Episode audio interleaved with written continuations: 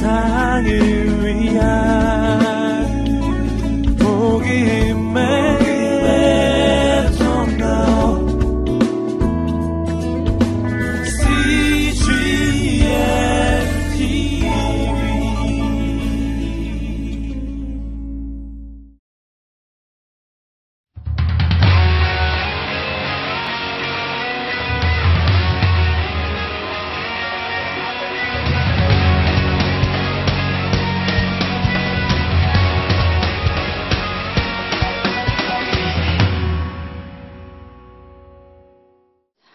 네, 반갑습니다.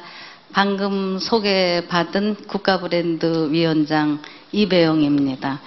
사실 제가 이 자리에 쓰게 된 어, 여러 가지 만남의 인연은 하용조 목사님하고의 만남의 귀중한 사랑이 제가 온누리교회를 다니지는 않았어도 하용조 목사님이 소망하시는 사랑과 은혜 이것을 제가 뼈저리게 많은 감동을 받고 또 격려 속에서 제가 이화대학 총장을 잘 순조롭게 마무리하고 국가 브랜드 위원장의 일을 잘 할 수 있는 기도의 힘이었습니다.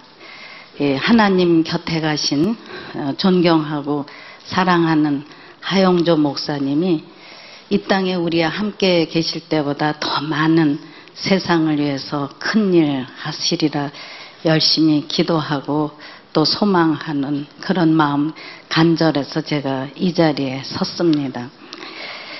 어, 저희가 이제 지금 어, 리더십 스쿨을 이렇게 개최하시면서 우리가 귀한 만남을 가지고 또 오늘 제가 가진 작은 그런 지식을 함께 나눌 수 있는 시간을 또 허락해 주신 하나님께 머리 숙여 감사를 드립니다.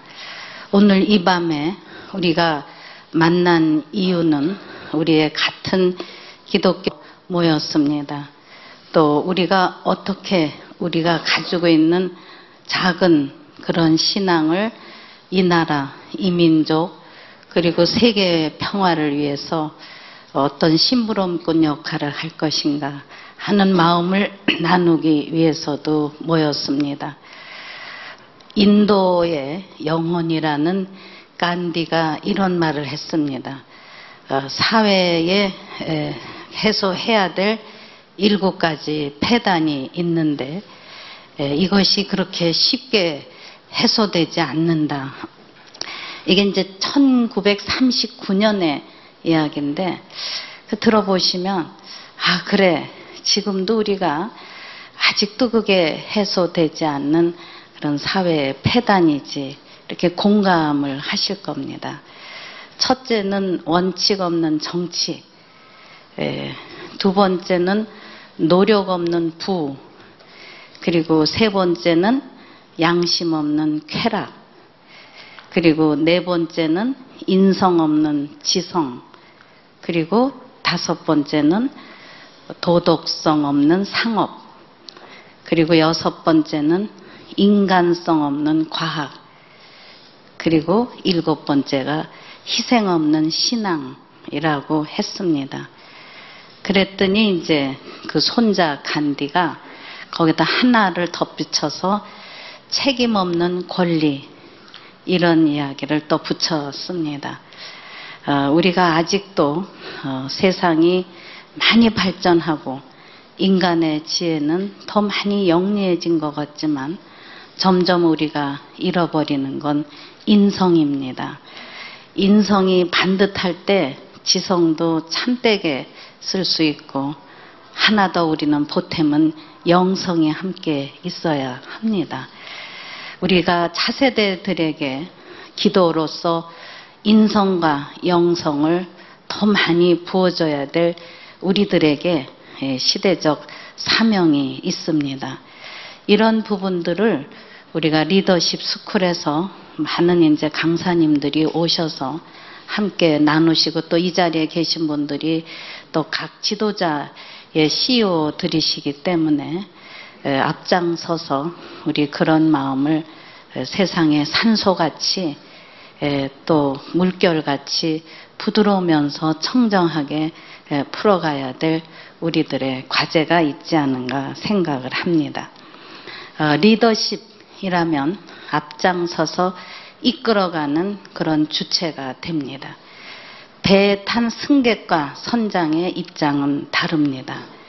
배에 탄 승객은 그냥 선장이 운전하는 대로 타고 따라가면 되지만 선장은 그 키를 잡고 이것이 파도가 높이 치는 그런 난파냐 아니면 순풍이냐 이런 것을 헤아리면서 어, 뒤에 따라오는 그 성원들을 안전하게 이끌어가야 될 책임이 있습니다. 바른 길을 향해서 길을 열어가야 될 책임이 있습니다. 미래를 여는 리더십은 바로 역사를 통해서 우리가 많은 교훈을 배울 수 있고 하나님의 말씀을 통해서 밝은 눈과 맑은 가슴과 영혼을 가질 수 있습니다. 우리가 이 성경 말씀에 이스라엘 백성들이 이집트에서 나와서 광야, 광야 생활을 시작할 때 모세가 12명의 정탐꾼들을 가나온에 보내서 40일 동안 정탐하게 했습니다. 12명 중 10명은 가나안에 들어가면 그 지역 사람들에게 멸망하게 될 거라고 보고함으로 백성들을 불안하게 했습니다. 남은 두 명, 여호수아와 갈렙은 비록 그 지역 사람들이 강하게 보여도, 보여도 이집트에서 이끌어내 주신 하나님이 함께 하시며 믿고 들어가면 가능하다고 보고를 했습니다. 여호수아와 갈렙은 지난날 이집트에서 구원해 주신 하나님에 대한 신앙과 미래의 관점에서 현실을 보았던 것입니다. 여호수아와 갈렙은 자기 민족을 위해 미래를 열어준 리더들이었습니다. 저는 역사를 전공을 했습니다. 그러다 보니까 많은 방송국에서 사극을 이제 새롭게 시작할 때마다 그 소재라든가 자문을 많이 요구를 합니다. 처음에 저는 어, 무척 사양을 했습니다. 어차피 사극은 드라마고 드라마는 7, 80% 이상이 픽션이기 때문에 사실의 고증을 중요시하는 역사학자가 관여하기에는 매우 부담스러운 영역입니다. 그래도 또 방송국에서 그래도 저를 그 설득한 것이 보통 시청자들은 사극을 보고 역사에 관심을 갖게 되고 또 사극을 보고 역사적인 사실을 알았다 하고 또 오인할 수도 있기 때문에 제대로 된 역사 사극을 만들기 위해서는 어, 교수님의 도움이 필요하다 해서 제가 몇 차례는 그 사극의 고증도 해주고 대본도 읽고 뭐 여인 천하 같은 건 계속 대본 읽어서 고치고 해서 시청률이 55%나 뭐 꼭 제 힘만은 아니지만 에, 그래도 올라갔던 그런 아주 그래도 보람된 일이 있었는데 또 그러면서 몇 차례 하다가 선덕의 왕은 제가 MBC에 소재를 아예 사장님께 드린 겁니다. 소, 주몽 끝나고 어, 소재가 좀 없다 걱정을 하시길래 어, 세종대왕을 다루시면 좋았는데 이미 KBS에서 대왕 세종을 다루고 있으니까 선덕의 왕을 해보시면 어떻겠냐 해서 그것도 대박이 났습니다. 카자흐스탄까지 가니까 거기서 뭐 그거 판권 사느라고 난리들이더라고요. 그만큼 우리의 이 한류가 사극이 주도를 하고 있잖아요. 대장금이고 여러 가지 동이고 어, 저는 이제 그렇게 관영할 때 작가들이 와서 또 피드들이 함께 와서 공부할 때 제가 역사적인 사실을 그대로 사극으로 만들어라. 이렇게 강연 못 합니다. 왜냐하면 그랬다가 교과서 같이 돼서 시청률 다 떨어지면 제가 책임질 수가 없기 때문에 어, 단지 제가 이런 말을 합니다. 어, 궁중의 암투로 너무 몰고 가지 말고 어, 또 그러면서도 종영이 됐을 때 좀 가슴에 여운이 남는 그런 뭔가의 메시지를 줄 수 있지 않겠느냐. 그러니까 내용은 다 잃어버려도 그 사극에서 간혹 그 사이사이에 우리들의 귀와 가슴을 울린 그런 메시지들이 필요하지 않겠는가 하는 데서 역사의 교훈은 과거로 끝난 것이 아니라 오늘에게 오늘날 우리들에게 귀에 울려 퍼지면서 뭔가 우리가 미래를 향해서 꼭 갖춰야 될 마음의 메시지들이 있을 것이다 해서 제가 보통 세 가지를 요약해서 이야기를 했습니다. 첫 번째로 역사가 주는 우리의 교훈의 메시지는 지나치고 무리하면 화를 자초한다. 어, 우리가 역사에서 화려한 결말도 있고 아주 초라하게 무너지는 결말도 있습니다. 그러나 시작과 결말이 꼭 같지는 않습니다. 우리가 미래가 궁금하고 미래를 모르는 게 인간의 한계입니다. 미래 미래 하면서 뚫어지게 봐도 미래를 알 수 없습니다. 우리가 내일도 모르는 게 우리 인간의 한계입니다. 그러나 과거의 역사는 시작과 결말이 다 끝난 것을 들여다보기 때문에 거기에서 어떻게 시작해야 참된 소망의 결실을 맺는 것인가 하는 정보와 교훈을 얻을 수 있는 거죠. 그래서 우리는 역사는 지나간 과거가 아니라 현재이고 미래를 비추는 거울이다. 이렇게 얘기를 하는 것입니다. 시작과 결말이 끝난 것을 우리가 들여다보면서 왜 시작은 화려하고 거창했는데 왜 결말은 이렇게 초라하게 무너지는 현상들. 또 시작은 아주 초라했는데 결말은 화려하게 끝나는 그런 우리의 역사의 인간 관계들. 여기에서 우리가 욕기 8장 7절에 내 시작은 미약하였으나 끝은 창대하리라. 이런 성경 말씀을 우리가 함께 가슴에 담을 수 있습니다. 거기에는 무리함, 지나침, 욕망, 절제 없는 그런 집착, 이런 것들이 거기에 역사를 어, 왜곡시킬 수 있고 또 자기의 인생도 망가뜨리는 그런 현상들을 우리가 그러면 그게 이제는 다 끝내고 지혜로운 인간만 남았느냐. 요즘에도 신문지상에 계속 일어나는 것이 그러한 시작과 결말이 엇갈림의 현상들을 우리가 쉽게 자주 들여다볼 수 있습니다.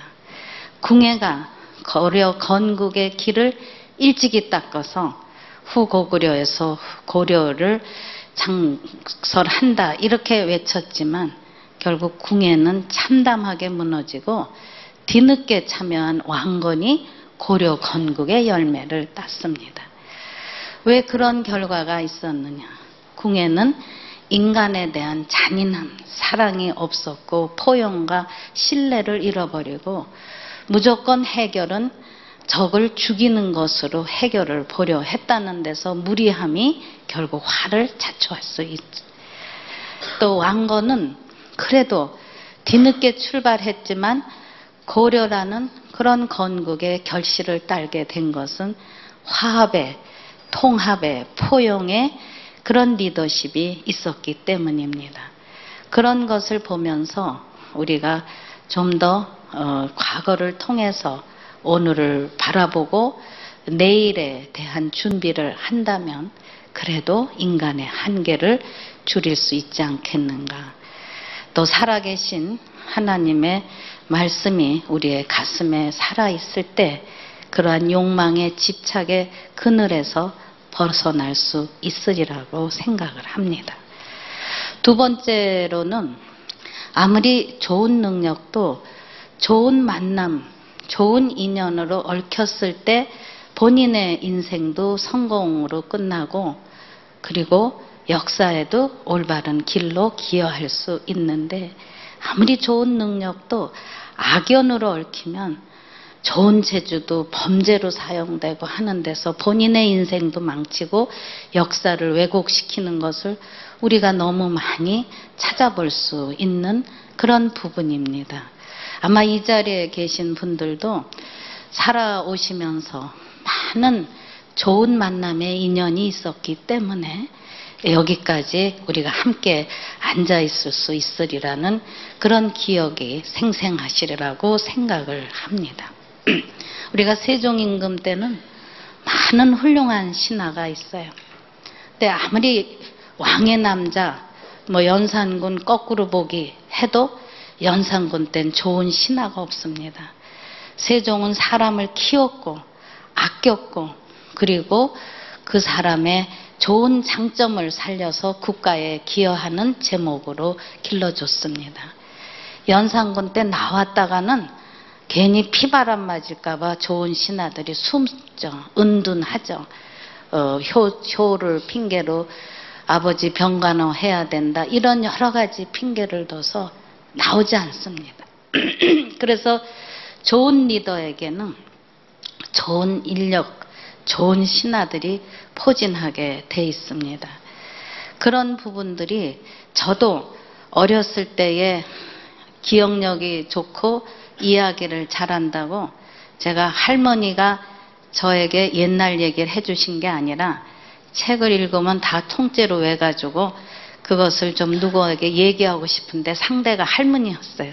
그래서 초등학교 2학년 때 할머니께 제가 주물러 드리면서 어, 재밌는 이야기 해드린다고 제가 기억한 걸 다 풀어놓으면 매일 밤마다 하나, 하나 할머니께서 저에게 아, 넌 정말 얘기를 세상에서 제일 잘하는 아주 제일 총명한 손녀딸이라고 그렇게 칭찬을 하니까 진짜 잘하는 줄 알고 그 다음에 또 더 재미있게 만들어서 얘기하고 어떨 때 졸려 하실 때는 또 연구해서 개발해서 안 졸리게 해도 그러면서 제가 이야기꾼이 됐습니다. 바로 또 기회를 만난 거는 예, 초등학교 6학년 때가 국사 시간이 있었습니다. 제가 역사를 좋아해서 역사라는 건 기억이 있고 스토리가 있어야 엮어갈 수 있으니까. 그래서 초등학교 6학년 때 예, 담임 선생님은 음악, 미술, 뭐 산수 다 가르치시니까 가끔 연대를 틀리게 말씀하실 때가 있는데 이렇게 앞자리에 앉아서 가만히 있질 않고 그건 몇 년인데 하고 하면 선생님이 뭐 이렇게 저를 면박을 주는 게 아니라 네가 한번 나와서 해봐라. 너는 기억력이 좋지 않는. 그래서 또 한참 뭐 할머니한테 연습 다 했으니까 풀어놓으면 그 우리 선생님이 너는 정말 이야기도 잘하고 기억력이 좋으니 꼭 역사 선생님이 되라는 꿈을 심어 주셨습니다. 그런데 또 우리 초등학교 그땐 국민학교라고 불렀지만 시절에는 나라는 어려웠는데 그래도 조회 시간에 애국가 사절 부르고 참일절, 광복절, 개천절, 뭐 한글날 맨날 기념절 노래를 하니까 가슴이 뜨거운 애국심이 있었습니다. 지금도 저보고 애국가 사절 보지도 않고 부르라면 아주 우렁차게 잘 부릅니다. 그럴 때 그냥 노래로 끝나는 게 아니라 가슴 벅찬 나라의 사랑이 어린 마음에 들어서 나는 역사 선생님이 돼도 꼭 국사 선생님이 되라는 꿈을 심을 수 있었습니다. 이렇게 우리가 만남이 얼마나 중요하고 인연의 틀이 얼마나 인생을 바꿔놓고 세상을 긍정적으로 바라보는 힘을 주느냐. 이거를 우리가 찾아볼 수 있습니다. 또 중학교 1학년 이화여중을 들어갔는데 저희 집은 유교 집안이었어요. 그래서 별로 뭐 교회 나가고 이런 걸 몰랐는데 어, 기독교 학교니까 처음에 셰프를 보는데 이렇게 실내에서 본 게 아니라 마당 그 노천 강당에서 어, 봤어요. 근데 처음에 찬송가 78절 참 아름다워라를 부르는데 파란 하늘이 정말 하나님 세상은 참 아름다운 파란 희망의 세상이라는 게 어린 마음에 이슬비 내리듯 비둘기 내려오듯 그렇게 가슴으로 스며 들어왔습니다. 또 교장 선생님이 신봉조 선생님이신데 어, 너 여성들은 차면 안 된다. 냉하면 안 된다. 그래서 방석안 갖고 나온 사람은 들어가서 가지고 나와라. 이렇게 여유 있는 말씀을 따뜻한 말씀을 해줄 때 하나님 세상은 따뜻한 그런 사랑이 있다는 걸 깨달았고 또 성경 시간에 이제 우리 여성 선생님이신데 예, 지금 생각하면 그렇게 안 늙으셨을 텐데 우리는 어렸을 때 무조건 조금만 나이 먹으면 할머니로 봤는데 우리 보고 지금 할머니라 그러면 예, 인정하지 않거든요. 예, 그런데 선생님이 인자하시게 성경 공부를 시키시는데 어렵게 다가가지 않고 우선 구약, 신약 순서를 외계하시는데 외는 게 아니라 노랫말을 붙여서 그러니까 그때 노랫말을 붙이니까 지금도 순서를 하나도 안 잃어버리는 거죠. 그러니까 창세기 출애굽기의 위기 이러면서 하니까 두 번 만에 다 외니까 또 선생님이 정말 이렇게 신통방통한다고 이렇게 칭찬을 하시니까 하나님 세상은 칭찬하시는 사랑하시는 세상이라는 걸 가슴에 그야말로 젖어들게 됐던 것입니다. 아마 이 자리에 계신 분들의 가장 귀중한 만남은 하나님과의 만남이라고 생각을 합니다. 항상 우리가 힘들어도 길을 잘못 들었어도 그거는 인간이 생각한 길이지 또 다른 하나님이 생각하시는 길이 다시 열린다 하면 우리가 절대로 포기하지 않고 좌절하지 않는 그런 우리의 어, 소망의 그런 DNA를 우리가 갖출 수 있었던 것이죠. 그런 부분이 우리는 이제 좋은 인연을 찾아서 가는 것도 있지만 우리가 받은 축복을 나누는 인연의 틀도 돼야 합니다. 우리가 그런 마음은 긍정의 힘과 따뜻한 마음이 그것이 더욱더 신앙심에서 발휘될 수 있습니다. 냉정하고 자기 길만 챙기는 사람한텐 아무리 옆에 우는 아이가 있어도 안 보이는 거죠. 그러나 가슴이 따뜻하고 긍정심이 있으면 그냥 막 바빠서 지나치다가도 제가 왜 울지? 제가 엄마를 잃어버렸나? 집을 잃어버렸나? 돌아보면 손을 내밀게 돼 있습니다. 우리가 손을 내밀어주고 같이 손잡아주는 그런 인연의 틀이 우리가 돼야 된다는 것이 역사의 희망의 빛이 열려왔다는 걸 우리가 증명할 수 있는 것입니다. 그 다음에 세 번째 제가 또 이야기를 하는 것은 내일 지구가 멸망해도 오늘 사과나무를 심는 심정으로 우리가 씨 뿌리는 마음 이것이 역사를 앞으로 밀고 갈 수가 있는 가장 굳건한 힘입니다. 평창 스토리 우리가 지금 다 뭉쳐서 우리가 평창이 한 번 떨어지고 두 번 떨어지고 세 번 떨어 세 번의 도전 끝에 우리가 소망을 이룰 수 있는데 우리가 오늘날의 우리의 힘만으로 된 것은 아니라고 생각합니다. 우리 민족의 DNA가 있습니다. 항상 어려울 때도 포기하지 않고 좌절하지 않고 실망하지 않는 우리의 DNA들의 열정이 위기를 극복해왔고 국난을 극복해왔고 심지어는 빼앗긴 나라도 다시 찾았습니다.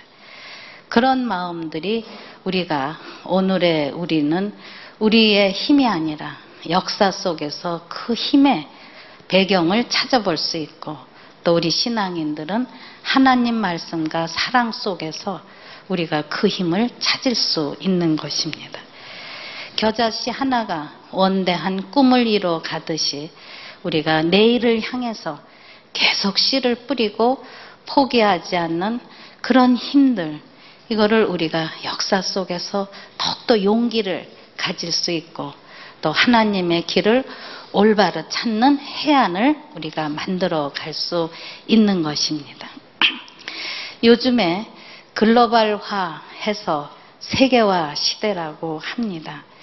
저는 세계화 시대일수록 가장 한국적인 것이 가장 세계적이다. 이런 얘기를 합니다. 우리 결국 이 땅에서 살아, 태어났고 이 땅에서 살아갈 때 이 땅에 역사가 있는 것입니다. 우리 개개인들도 역사를 뒤져보면 어머니 계시고 할머니 계시고 할아버지 계시고 다 역사가 있습니다.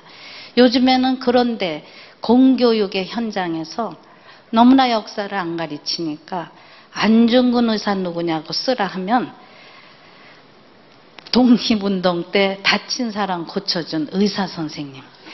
그 의사 선생님은 병 고쳐주는 그 분으로만 기억을 하는 거죠. 안 가르쳤으니까요. 이렇게 참담한 우리의 현실입니다. 우리가 제대로 우리의 뿌리 의식을 넣어주고 그리고 우리 대한민국의 정체성을 바로 잡아주고 그러면서 우리가 자긍심을 불어넣어줘야 합니다. 제가 국가 브랜드 위원장을 맡으면서 외부의 평가가 매우 저조합니다. 그때 우리가 이만큼 잘 살게 됐는데 왜 전체적인 평가는 아직도 프리미엄을 못 받고 디스카운트를 받느냐. 그러니까 좋은 제품들이 나가도 made in Korea, Korea design을 당당하게 박질 않잖아요. 그게 일본 건지 대한민국 건지 왜냐하면 괜히 했다가 불리해지면 그건 서로 손해가 나는 거니까. 제가 이렇게 얘기를 해요. 아들이 잘 돼서 나갔는데 네 아버지 되라면 미적거리고 못 되는 지금 현실이 있습니다. 바로 그것이 우리가 경제력은 기업들이 그래도 열심히 생존 경쟁으로 어, 열심히 뛰어서 세계에 상당한 높은 평가를 받습니다. 하드 파워는. 근데 우리가 평균적으로 내려가는 거는 소프트 파워 부분이 너무나 약해가지고 문화, 관광, 국민성 이런 부분들이 우리가 많이 저평가를 받는 부분입니다. 근데 제가 전공도 역사고 또 교육자로서 평생을 지내고 하면 우리가 이 소프트 파워에서 분리할 게 없는데 뭐냐면 우리 스스로가 우리 거를 너무 모르고 또 우리 것에 대한 자긍심을 갖지 않았기 때문에 내놓을 것이 없는 거죠. 보석을 보석으로 못 보고 돌로 보니까 만들 수도 없고 내놓을 수도 없고 자랑할 수도 없는 것입니다.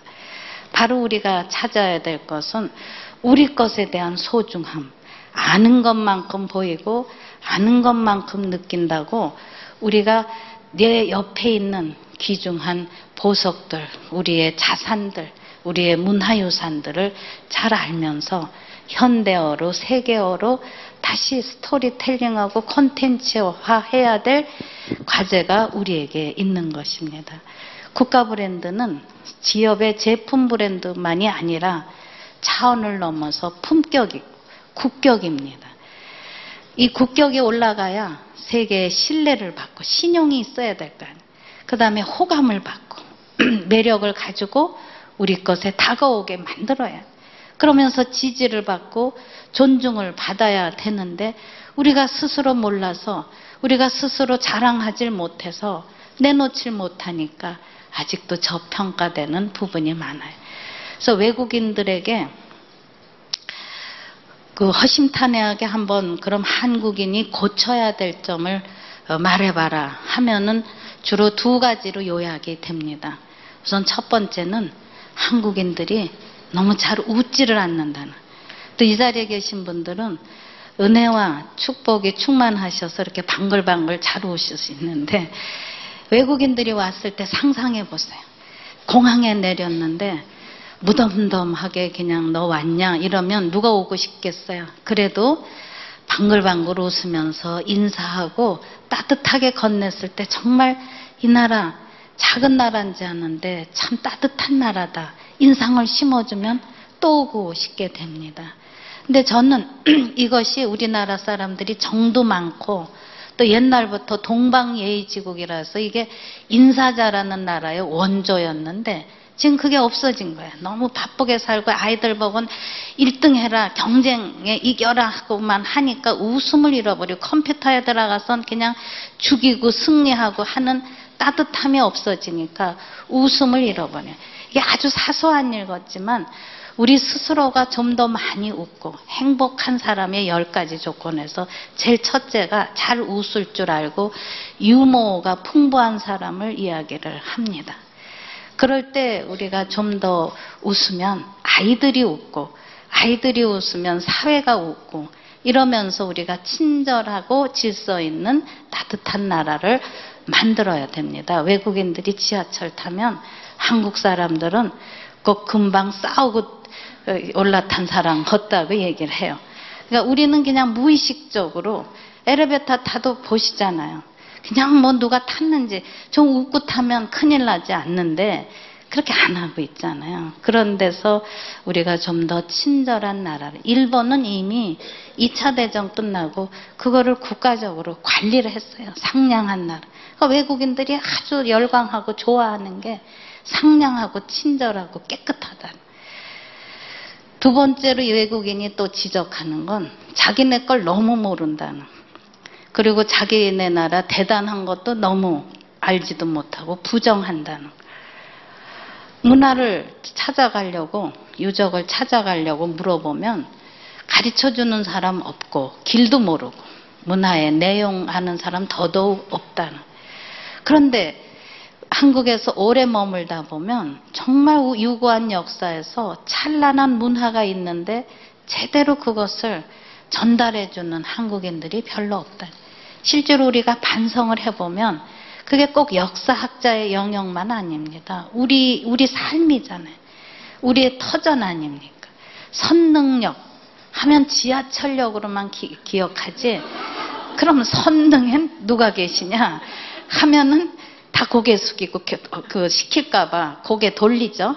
어, 선능력은 여기 아니라 선능입니다. 선정능이에요. 정확하게 얘기하면. 지금 유네스코 문화유산입니다. 8개가 서울에 있고 32기가 경기도에 있어요. 그래서 선능, 선정능인데 조선왕조 제9대 임금인 성종 임금이 계시고 성정이 그, 그 임금의 두 번째 부인인 정현왕후 윤씨가 계시고 11대 임금인 정종이 계셔서 중종, 중종이 계셔서 성종의 영역은 선능, 중정의 영역은 정능. 지금 미아리곡에 있는 정능하고는 다른 정능이에요. 그래서 선정능이 있는데 그 옆에 아마 아파트 주민도 잘 모르실 겁니다. 그런 데서 우리가 우리 걸 그렇게 소홀히 하고 어떻게 우리 브랜드를 내놓을 수 있고 또 더 중요한 거는 그렇게 어려움 가운데도 우리 선조들이 지켜낸 귀중한 문화유산을 알지 못하면 우리의 후손들에게 전해줄 수가 없다는 것. 일본인들은 알아서 속속들이 파괴했고 우리는 몰라서 또 파괴를 하는 그런 현실이 있습니다. 우리가 좀 더 이거는 무슨 과목의 영역, 지식의 영역, 뭐 역사학자의 영역이 아니라 이거는 대한민국의 혼입니다. 우리 한국인. 그러니까 일제시대에 국어하고 국사를 아주 철두철미 못 가리게 했잖아요. 그런 것은 무슨 영어 다 중요하죠. 수학도 안 중요하다는 게 아니라 우리 민족 혼이 들어있는 우리의 얼이 들어있는 그런 우리의 지식의 차원을 뛰어넘은 우리의 혼이 들어있다는 거 우리가 기억하고 좀 더 많이 알아야 어, 세계의 자랑으로 세계의 신뢰를 받는 귀중한 콘텐츠로 내놓을 수 있습니다. 그래서 요즘에 제가 하는 일이 서원에 우리 교육 강국이라고 그러잖아요. 사립학교가 많잖아요. 제가 대교협 회장을 지낼 때 200개의 4년제 대학이 있는데 158개가 사립대학이고 42개가 국공립이에요. 우리가 그만큼 사립대학이 많고 사립학교가 많다는 거는 이제 교육을 국가에만 의존한 게 아니라 민간인들이 아는 것이 힘이다, 배워야 산다 하는 데서 교육의 열정에서 이렇게 민간 유지들이 사립학교, 또 선교사 선생님들이 얼마나 많은 사립학교를 세웠었습니까? 그런 데서 어, 저는 우선 서원의 교육, 인성교육, 자연과 함께하는 조화의 진, 진정한 교육, 이걸 유네스코 지금 문화유산으로 올리는 작업을 하고 있고요. 또 사찰 문화의 유네스코 문화유산, 천년을 이어내려온 불교 문화, 또 하나는 서울에 또 종교의 순례길이라고 하는 게 더 맞는데 요즘에 올레길로 많이 어감을 갖고 있기 때문에 여하튼 기독교의 올레길을 지금 만들어 가는 계속 준비 작업을 하고 있습니다. 우리가 너무 선교사 선생님들이 이 땅에 사랑을 품고 미래를 품고 세상을 품고 내려온 그야말로 고귀한 숭고한 사랑의 마음을 많이 지금 잃어버리고 있지 않습니까? 그래서 초심을 우리가 찾아가자 하는 데서 처음에 선교사 선생님들이 1885년에 오셨던 정동 에서부터 시작을 합니다. 그래서 이제 북쪽 길, 남쪽 길, 서쪽 길 다 하는데 그러면서 우리가 걸으면서 좀 더 세상에 우리가 뭘 우리는 뭘 기여하고 뭘 손을 내밀고 함께 손잡고 가는 길에 우리의 영혼을 찾을 수 있는가 하는 것을 깊이 성찰하고 걷는 길을 만들어 가고 있습니다. 하나하나 우리가 드러내면 정말 반짝반짝 빛나는 보석의 브랜드가 있는 것입니다. 그래서 오늘 제가 이 성김 리더십을 이야기할 때 우리 역사에 이 DNA 속에는 그래도 따뜻한 성김 리더십이 있다. 배려와 아낌의 성김 리더십이 바로 기독교가 들어왔을 때 그것에 거부감 없이 그냥 함께 혼연의 일체로 함께 들어갔던 그러한 우리의 역사의 과정이 있다는 거죠. 제가 우선 예, 그래서 어, 글로벌화 될수록 예, 한국적인 것이 가장 세계적이다. 그래서 우리 저희가 이화대학 총장 할 때도 학생들에게 그냥 나가면 우리 거 모르고 나가면 어, 종속화되고 사대주의밖에 더 되겠냐. 우리 거 모르니까. 그러나 우리 걸 알고 나가면 좀 당당하게 세계인들과 겨룰 수도 있고 더 여유롭게 세계 문화의 다문화를 포용할 수 있다는 그런 속에서 제가 유네스코 문화유산들을 우리 학생들에게 직접 설명하고 한 3시간 정도 뭐 경복궁이고 서원릉이고 가서 설명해 주면 우리 학생들이 한 20살 뿐이 안 되는데 이 나이가 되도록 이렇게 귀중한 자랑스러운 유산이 없다는 거 너무 부끄럽다. 또 눈물 흘리는 감동으로 그냥 같이 붙잡고 정말 공감의 감동을 느끼는 그런 장면을 보면서 역시 알면 우리 것의 소중함을 공감하는구나. 또 우리 학생들뿐 아니에요. 제가 작년에 지식 정상 때 영부인들을 창덕궁 의그 부영지 일대 유네스코 문화유산입니다. 설명을 해드렸을 때도 문화로 다가가니까 언어가 달라도 서로 간에 그동안에 쌓아온 역사가 달라도 한 마음으로 소통하고 아주 즐겁게 감동하고 공감했던 그런 또 즐거운 보람의 기억이 있습니다. 그런 데서 우리 것 알고 또 그러면서 우리 것 사랑하고 그럴 때 우리가 하나님의 진정한 사랑을 세상에 나눌 수 있는 것입니다.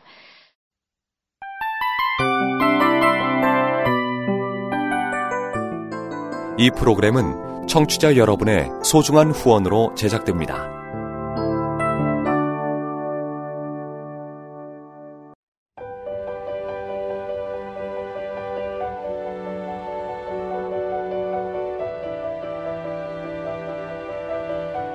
세상에는 수많은 교회들이 있지만 더 깊이 있는 말씀 강해를 찾기 위해 크기로만 교회를 선정하지 않습니다.